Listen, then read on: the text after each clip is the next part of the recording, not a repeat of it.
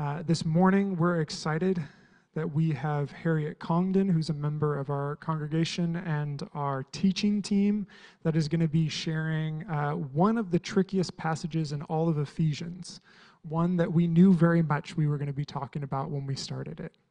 And so, would you welcome this morning Harriet Congdon?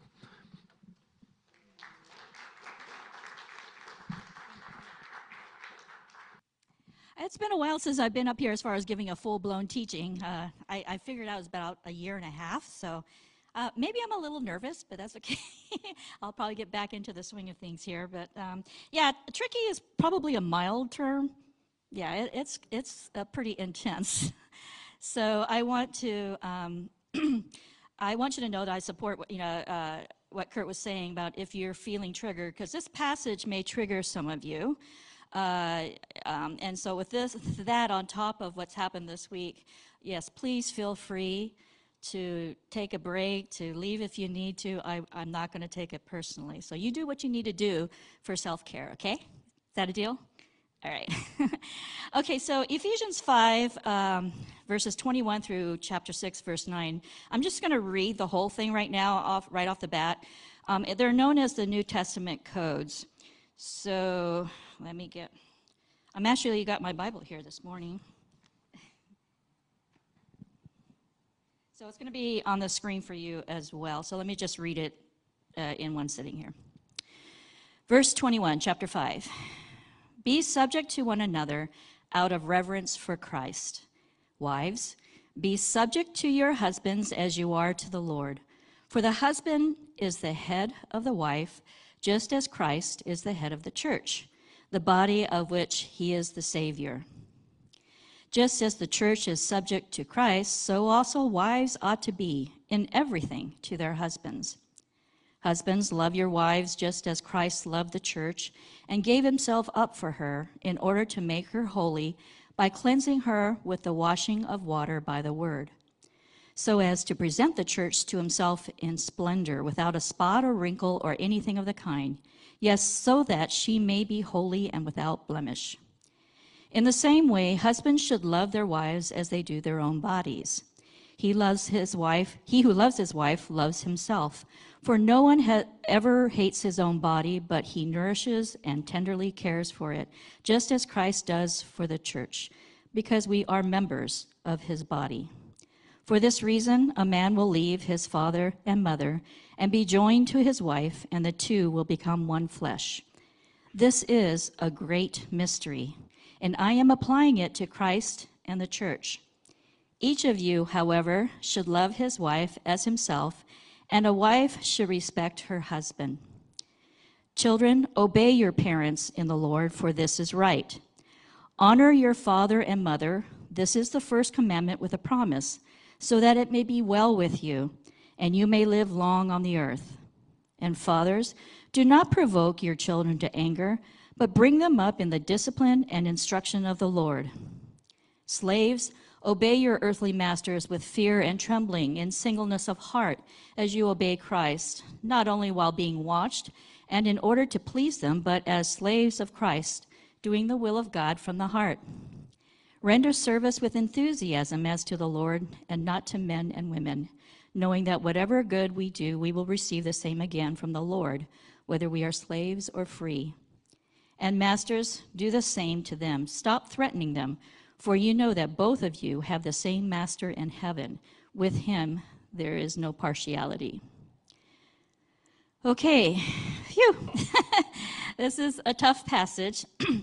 um, so, right off the bat, we're going to be entering this ancient world of um, slavery, of traditional norms of gender and uh, heterosexual marriage.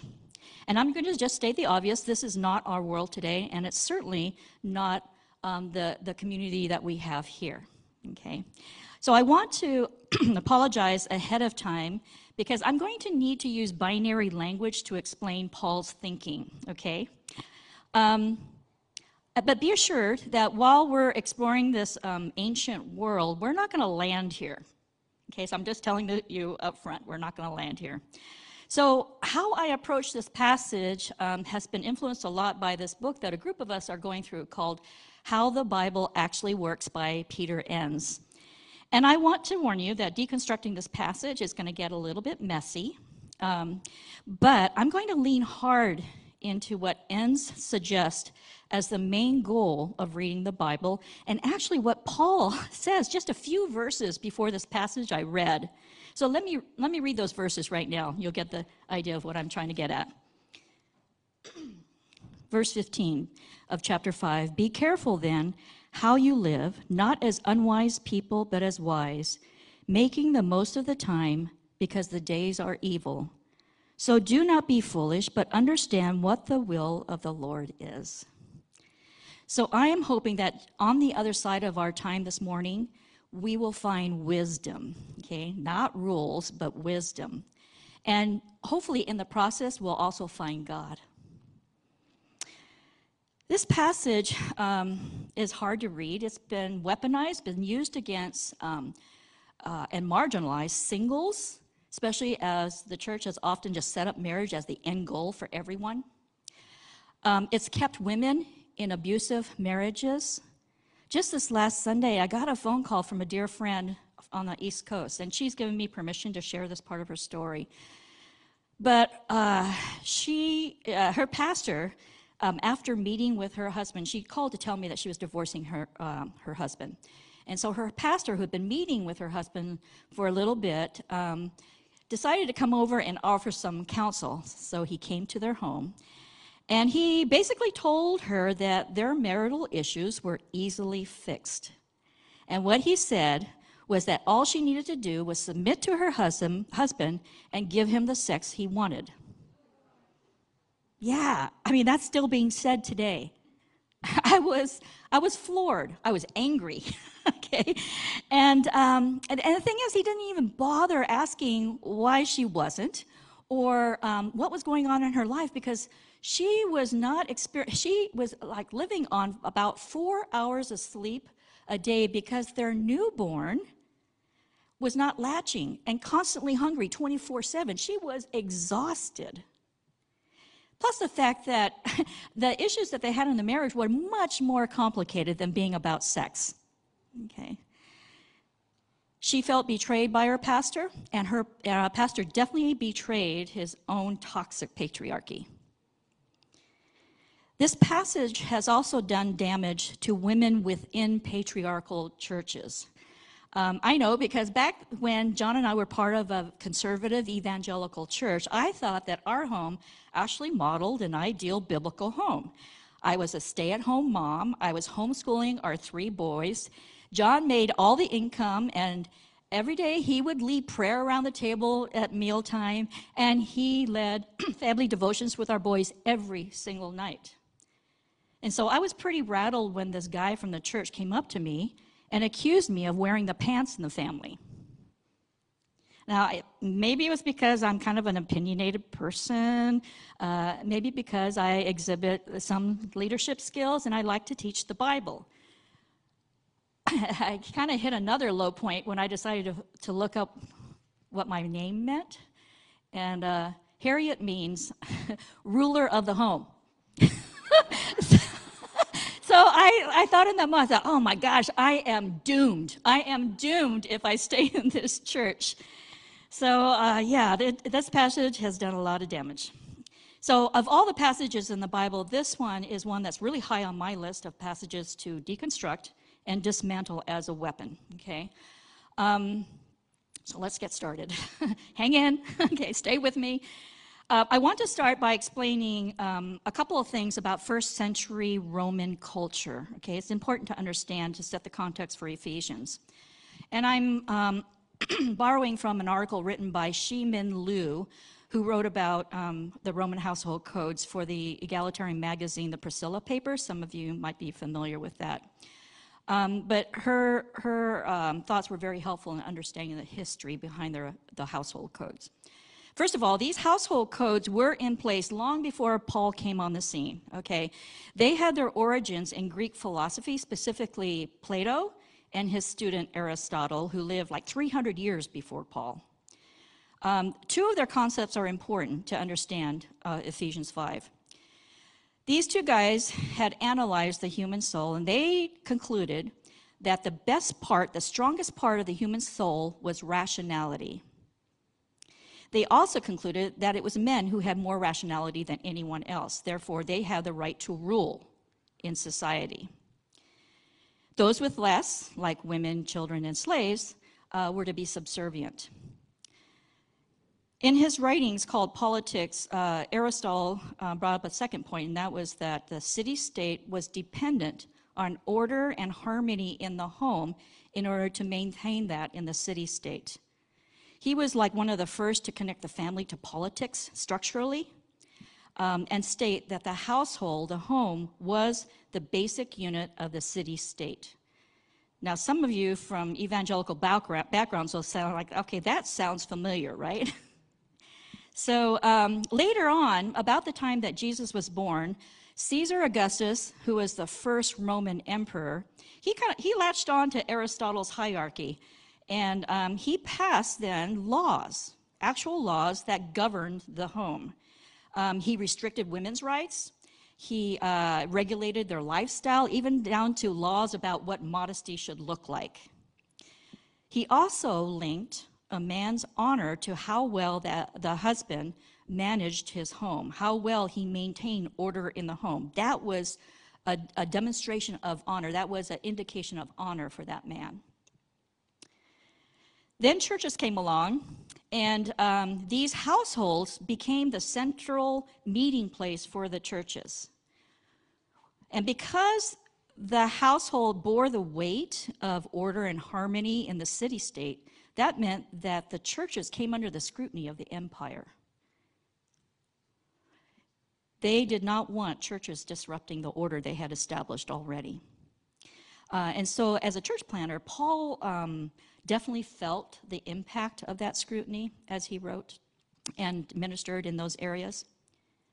Okay, so besides the, the origins of household codes, the second um, context that I want to describe or explain is the reality of an honor shame culture. And we've talked about honor shame a lot at Cascade, but I want to kind of kind of go through it again and highlight some of the important features of it because it plays into the text. Most of the world, um, according to many, uh, believe that it's honor shame culture. In fact, 80% of the world is honor shame culture predominantly, okay? 20% is what they call innocence guilt culture. It's often framed as a difference between a Western mindset that's predominantly um, innocence guilt and an Eastern mindset that's honor shame. But there's not really a clear split between the two in any culture because both elements can be present in any culture. It's just that one tends to be predominant. Okay, does that make sense? Right. So um, it's also described as being um, either individualistic or communal. Um, in Western culture, what's normal is established by rules and laws, but in Eastern, what's established as normal is set by expectations and ideals that are agreed upon by the whole culture or, or community. When rules are violated in innocence guilt, uh, guilt culture, it usually leads to feelings of personal guilt. But when the violation of expectation or ideals come, uh, comes into play, it brings shame to the whole community, to the whole group. Okay. A person in uh, innocence guilt culture will say, I made a mistake, or I am not right, or I did the right thing. In honor shame, it's I am a mistake, or I'm not valued, or I did the honorable thing. In the question of social debt, and this means um, uh, what do I owe society? Okay, that's social debt.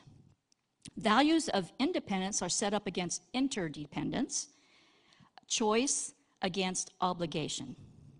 And you'll see this, I see this played out in conversations that we've had about vaccinations. Because you hear innocence guilt language when independence and choice are given as reasons to not vaccinate. And then you hear honor shame language when, when uh, people talk about it, taking the vaccine for the common good. Okay, do you see then how that plays in? And so you have this clashing of, of mindsets because the priorities are different. And we miss, we, we don't understand that dynamic and we and misunderstand each other. The Bible contains innocence, guilt language, but it's predominantly, I mean, really predominantly honor shame culture. Okay. So, what held the Roman uh, social structure together was this common understanding of what was honorable or what was shameful. And it's within this framework that Paul is writing his letter. So, let's talk about Paul. I want to read this quote from Liu's article that helps us to understand Paul in Ephesians. She said this Authors of New Testament codes, household codes, did not aim to demolish the social structure, but to define for the first century, first Christian communities, the proper relationships among the members of the communities. The first purpose was to live out the gospel message and convey that message to the larger society. Okay. So Paul's priority was the witness of the gospel as he wrote. Now, I personally, I don't feel a need to either um, defend Paul or dismiss him. Um, he was a human, just like us, trying to figure out what it meant to live out this faith in God, in Christ, faithfully within his, his context, within his time and culture. I don't view Paul as having the final word on practical applications. But I do see him as a person who's in this transitional period.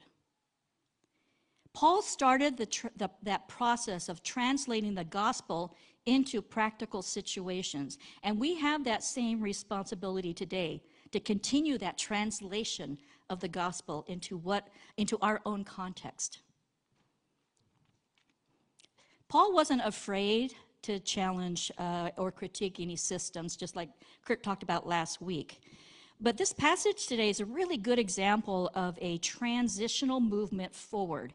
Paul doesn't totally undo the existing patriarchy, but he does subvert it. And so that's what I want to talk about. Let's take a look at how he subverted the Roman household codes.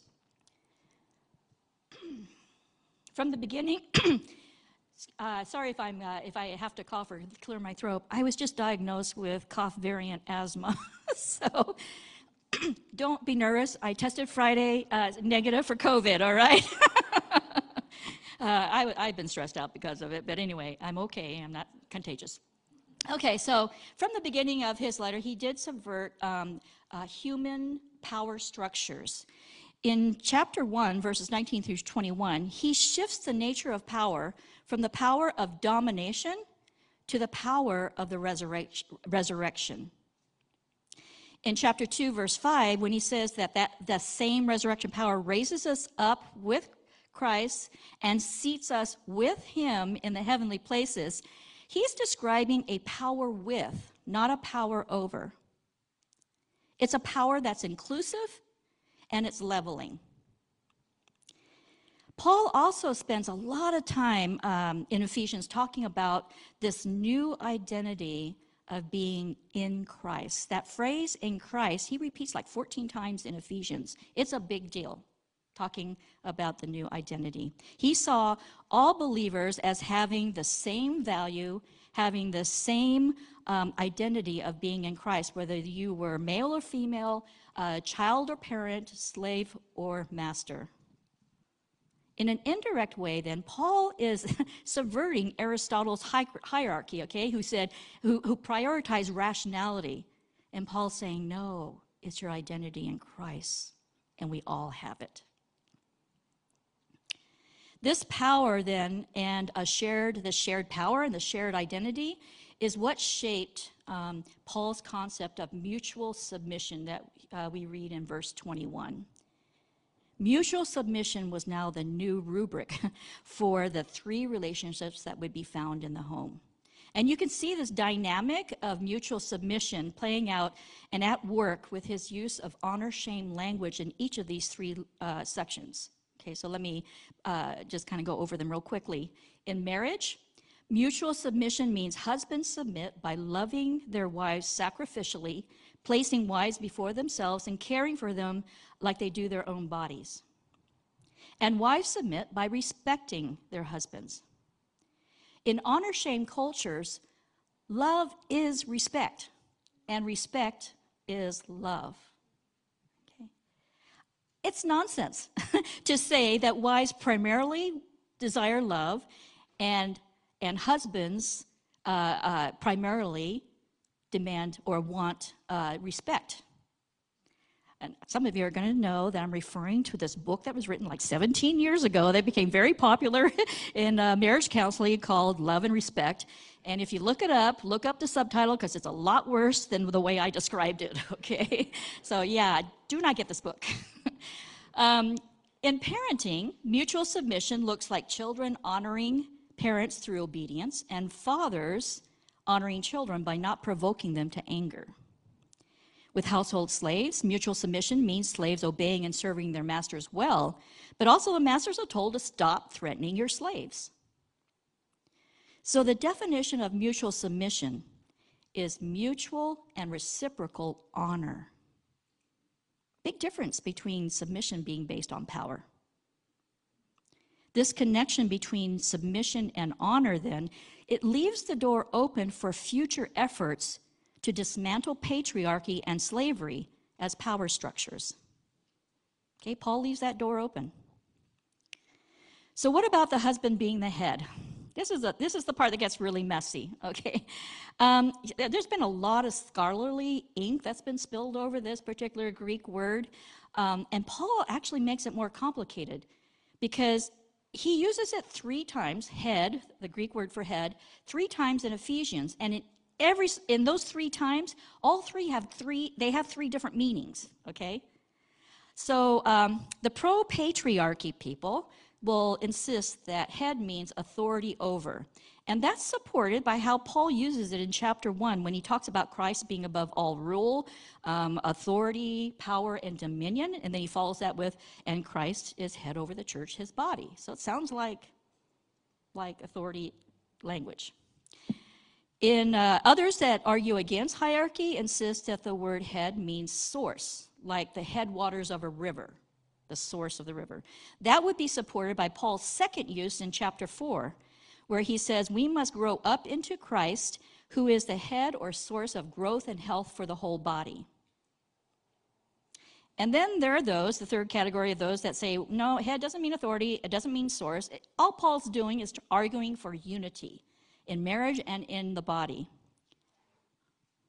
It's the whole, uh, the picture of the, the body needing the head to stay attached to the body in order for it to live and thrive. It's not about uh, authority, it's about attachment. And that would make sense in light of the fact that the whole book of Ephesians has this major theme of unity. Okay, it's there. The bottom line is the literal meaning of head is a literal head. okay, that's the simplest thing. What you have to do is you have to look at the context because it's being used in a metaphor, and that's where it gets tricky.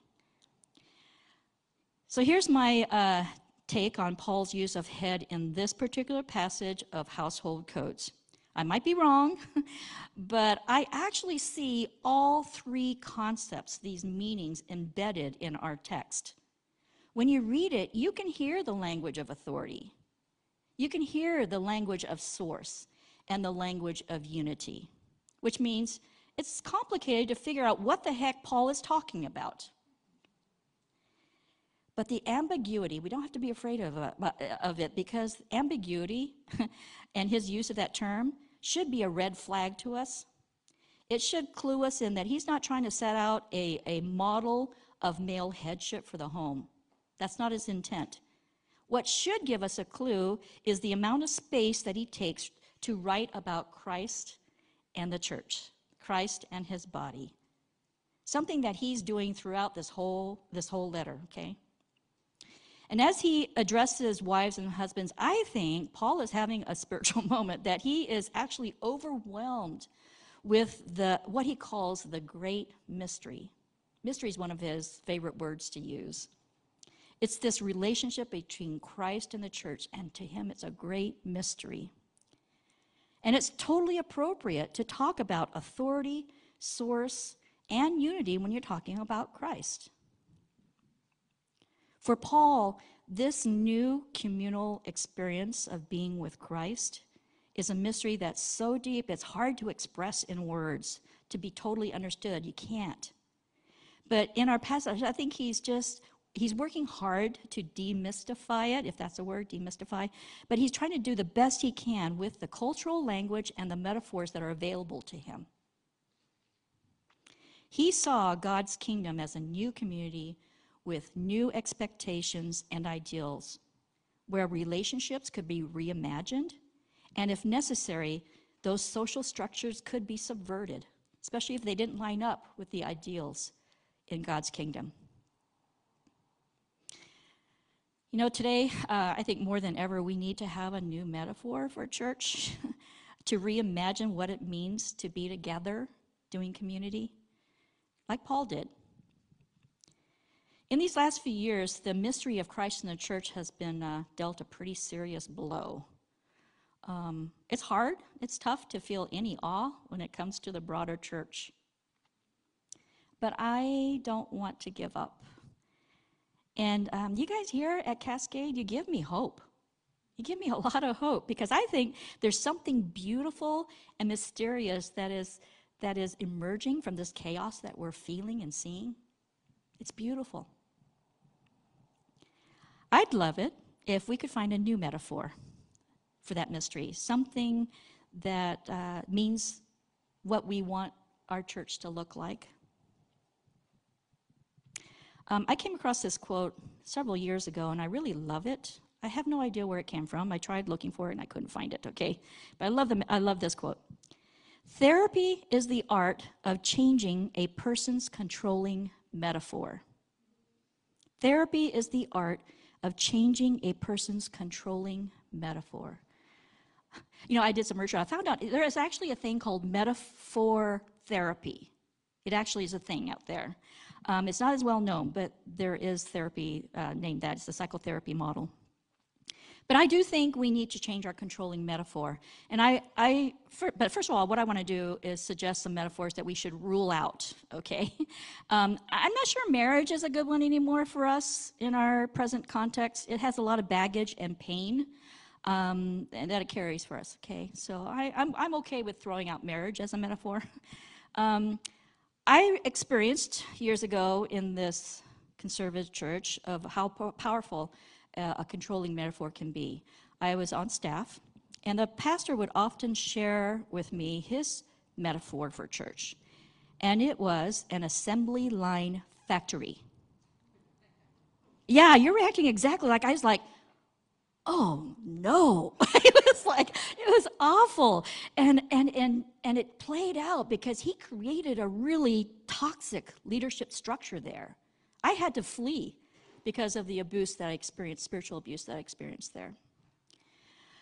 I would also probably uh, stay away from metaphors connected to business um, sports or military Consumerism and uh, competition and dominance are not great values for the church, okay? So let's stay away from that. How many kids are in here? Uh, I better not. Okay, I was going to tell you about another metaphor. That I'll leave those. You could ask me later. I found out a, a, a TED talk that is kind of funny of how what he suggests. Never mind. I got to stop. okay. Um, okay. So, what are some metaphors that are helpful? I still think the body is still helpful. I think those in the medical field would relate to that, and I do. I think the picture of a body is beautiful. And in any of these metaphors, as long as we keep the metaphor as far as any kind of, um, yeah, of, of Christ being the center of it, rather than a person, of a, a gender, or anything, anybody else, okay? But as long as Christ is the, the center of that metaphor, I think the body is still good. Um, Brina Bard, we got together and talked, and, and I don't know if you know her, but she's written, she writes graphic um, novels, and she suggested, as we were talking about it, a film crew. And I thought, oh, that's a cool idea, a metaphor of this film crew getting together with all their skills to create art, to create film that does influence culture. Um, my husband John plays the cello, and for him, an orchestra is really meaningful. Um, Kurt suggested a Friendsgiving which I had no clue was a thing. Okay, that was kind of new to me, and it's been out for several years now. But a Friendsgiving the experience of this adopted family of friends that get together to share a meal around the table, and I think that's beautiful. Um, don't laugh, but for me, it's this scene from the movie Avatar. I love sci-fi. I really like sci-fi, and I don't know. I this is I rarely watch movies more than once. I've seen this like several, multiple times because I just I just love this movie, and and this picture of connection as the Na'vi people gathered together around the tree of souls to pray, and to me that feels like church. Um, I don't have to. I uh, oh, I do have some time. I talk fast. okay. Um, gosh, has any metaphors come to your your head or, or thoughts that, uh, if it have, it's okay. Um, but if you have any metaphors that you even think of right now that are meaningful to you, that could be a metaphor for us today in our context. Does anybody have one at all? Yeah. A theater ensemble, yes. Yes, a theater ensemble for sure. That's great. Yes. Mm-hmm. I, I think that's why the avatar thing is, you know, this connection to the ground, to earth. But yeah, going out in nature and seeing how nature itself, they talk about trees being connected in their roots and how, yeah, I think that's a great metaphor. Yeah, if you, if you, if something pops up in your thoughts this week, um, yes, it, yeah, you know what? Would you email me? Because I'd love to hear them. It's harrietcongdon at gmail.com. And I'd love to hear if any other metaphors pop up for you, okay? Um, I want to close our time uh, with prayer, and this is a poem. I mean, this is a prayer that I actually wrote several years ago. We, we, I had a chance to talk about Ephesians 5 like three years ago. Some of you may have been here when I did that. And um, I've kind of, kind of gone through a different direction with this passages. I think it means something different to me now than it did back then. Um, but this prayer I wrote and, and kind of reworked it a little bit was inspired by Mary Oliver's poem, Mysteries Yes. It's a beautiful poem. You can look it up. But would you pray with me as I pray this prayer? God, may we be a people who can live in the mystery of being together and in Christ who delight in the beauty and treasure of the person sitting next to us, who are willing to touch another human hand, connect, and create strong bonds. God, may we be a people who are comfortable with paradoxes and ambiguities and not having answers, who can move through the chaos and find an order shaped by wisdom, love, and justice who reimagine and then work for a flourishing world and creation for our children and grandchildren. God, may we be a people who look and laugh with astonishment and bow our heads in worship. Amen.